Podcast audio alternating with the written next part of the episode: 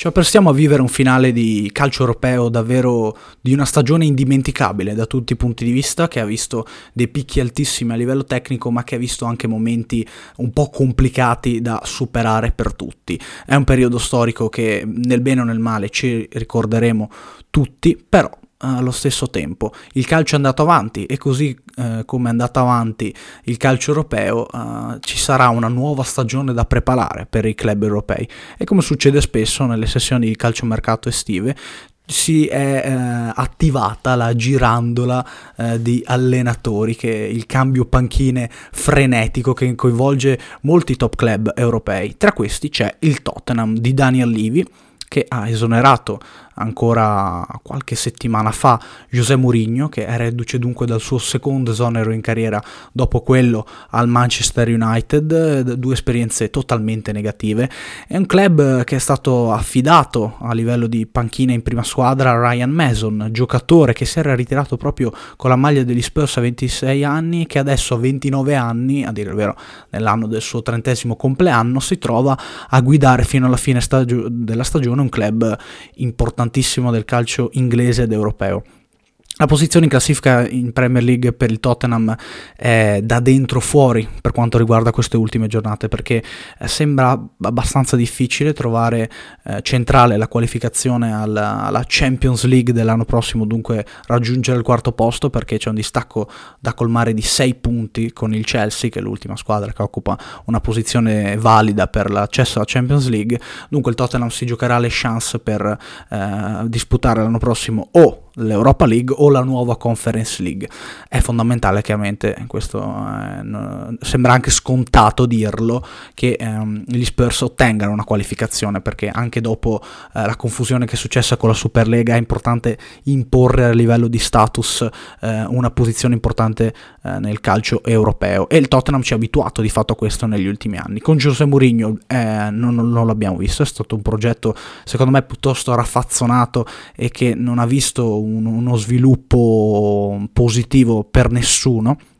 Adesso il Tottenham si trova dunque a dover cambiare allenatore e davanti a sé sta cercando un profilo ben definito, secondo me, un profilo di eh, un allenatore esperto che abbia respirato aria di grande calcio, che abbia allenato magari eh, buoni club e che abbia proprio un'idea di gioco giusta per il progetto tecnico degli Spurs, che comunque si tratterebbe di un progetto tecnico a lungo termine da sviluppare nel corso degli anni, accettando ancora una volta anni di transizione per poi tornare ai livelli ehm, che si erano visti con Maurizio Pocettino, squadra strepitosa che riuscì a raggiungere eh, la finale di Champions League poi persa con il Liverpool. E un profilo alla Pocettino eh, gli uomini di mercato del Tottenham lo avevano trovato perché sembrava vicino l'arrivo sulla panchina degli Spurs di, di, Eric Tenag. È notizia di oggi però che l'allenatore dell'Ajax ha rinnovato con i lancieri fino al 2023. Fabrizio Romano ha rivelato in realtà che eh, l'allenatore olandese non ha detto un secco no al Tottenham, però eh, il, lo stesso Ajax si è voluto cautelare per i prossimi anni e ha eh, voluto legare proprio il suo allenatore al club, di modo che se dovesse arrivare un nuovo club per liberare Tenag dovrà pagare per rescindere il contratto, un po' come è successo uh, a Nagelsmann con uh, il Lipsia, cioè il Bayern Monaco è arrivato, ha pagato 20 milioni più bonus per portarsi via eh, il promettente allenatore tedesco. E um, sembrerebbe almeno per adesso sfumata dunque l'ipotesi di Tenag, così come sembrerebbe sfumata anche l'ipotesi di Maurizio Sarri che però uh, vedendo e eh, riascoltando i requisiti che vi ho elencato in precedenza, non sembrerebbe l'allenatore giusto per affrontare un lungo progetto, una lunga ricostruzione. Perciò Sarri, tra l'altro, sembra proprio vicino alla Roma. Negli ultimi giorni si è parlato moltissimo di un suo possibile sbarco alla, nella capitale, eh, Sarri ha già allenato in Italia, lo sappiamo benissimo, e credo che la Roma possa avere delle buone prospettive, soprattutto a, a breve termine.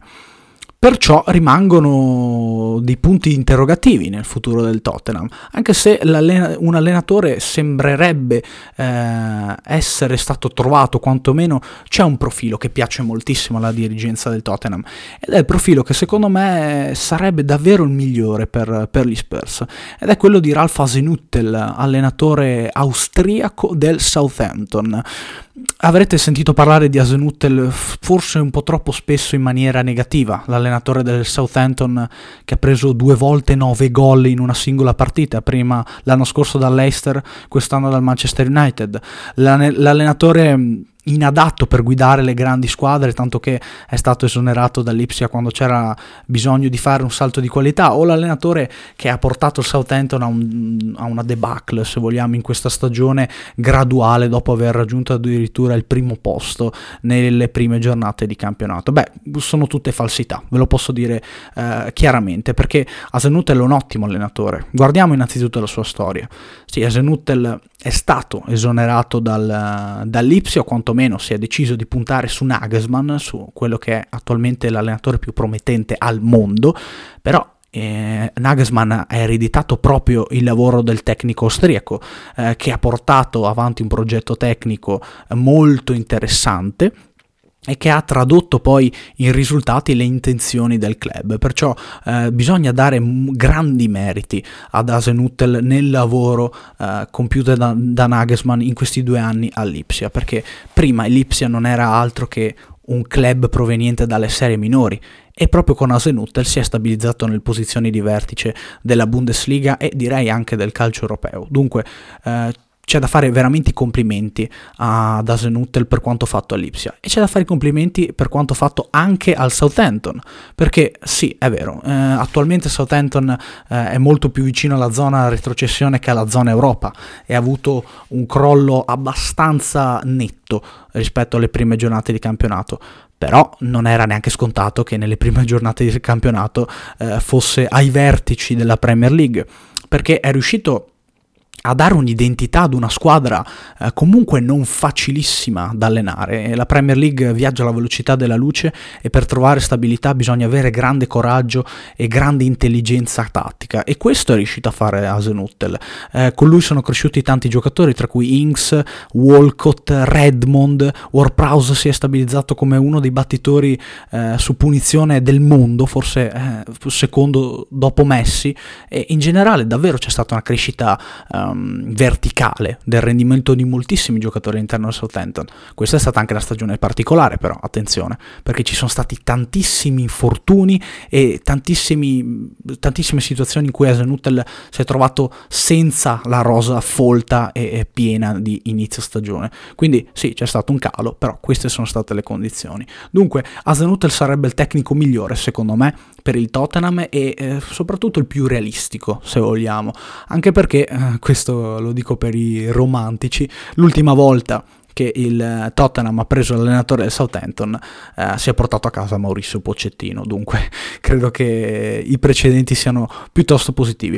E poi vi do due nomi, ecco, nel caso non... due nomi molto personali, due nomi stuzzicanti che mi piacerebbe, mi piacerebbe vedere per molti versi sulla, sulla, panchina del Tottenham. Il primo è quello del Cingurri, Ernesto Valverde, che tra gli allenatori liberi è quello che nell'ultimo club ha ottenuto la percentuale più alta. Eh, Valverde ha vinto trofei col Barcellona e ha vinto trofei nel Barcellona di Bartomeu, nel Barcellona post cessione di Neymar. Insomma, eh, è riuscito a portare a casa comunque risultati importanti in un ambiente che sì, ha subito due eliminazioni cocenti dalla Champions League eh, contro la Roma e contro Liverpool, ma che di fatto non si è più ripreso a, a, ai livelli precedenti eh, rispetto alla cessione di Neymar. Dunque, Valverde è un ottimo allenatore, sarebbe complicato secondo me togliere dal contesto spagnolo perché le sue fortune eh, le ha trovate proprio nella penisola iberica, con, prima con l'Athletic Bilbao e poi con eh, lo stesso Barcellona. È chiaro che però parliamo di un tecnico su cui si potrebbe costruire un progetto a lungo termine, mi piacerebbe rivedere presto Valverde in, una, in un'altra panchina rispetto a quella del Barcellona, eh, un po' come è stato per Lopeteghi che è stato esonerato dal Real Madrid eh,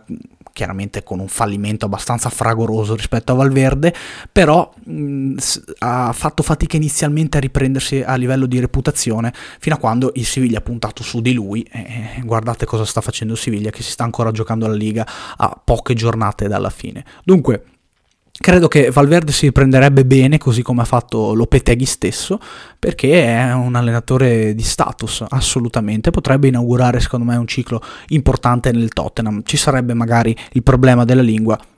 personalmente credo sia risolvibile. E poi vi do un altro nome, perché se Sarri è vicino alla Roma si libererebbe Paolo Fonseca, che in Italia non abbiamo saputo aspettare, come tantissimi allenatori che sono passati nel nostro campionato, ma che è un tecnico che ha tutti i requisiti per allenare secondo me una grande squadra a partire dall'anno prossimo. Certo, eh, l'esperienza di Roma ha insegnato tanto a Fonseca, ne sono convinto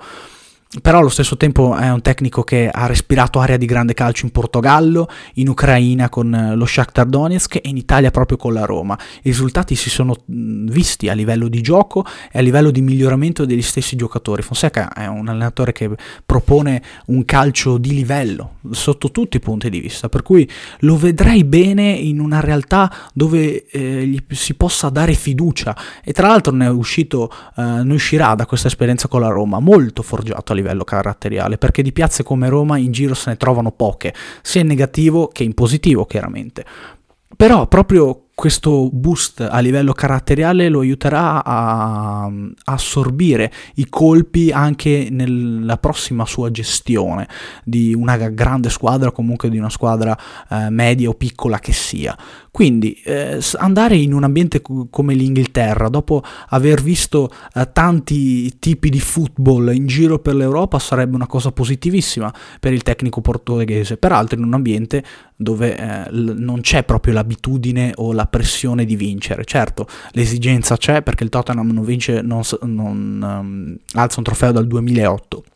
È anche vero però che eh, si può dare, così come è stato dato tempo a Pocettino, lo si potrebbe dare anche a Fonseca. Detto che questa è la nota fondamentale, non sappiamo che squadra avrà l'anno prossimo il Tottenham, dunque eh, sì, è giusto secondo me partire innanzitutto dall'allenatore per poi fondare il progetto tecnico, però vi faccio un esempio, che ci sia Kane o che non ci sia, beh, la differenza sarebbe eh, importantissima e eh, la partenza dell'attaccante inglese lascerebbe un divario um, quasi incolmabile, direi, um, perché è un giocatore assoluto all'interno del Tottenham, uh, sia per livello tecnico che per uh, livello caratteriale, è il capitano e dunque non potrebbe essere che un giocatore importante. Dunque,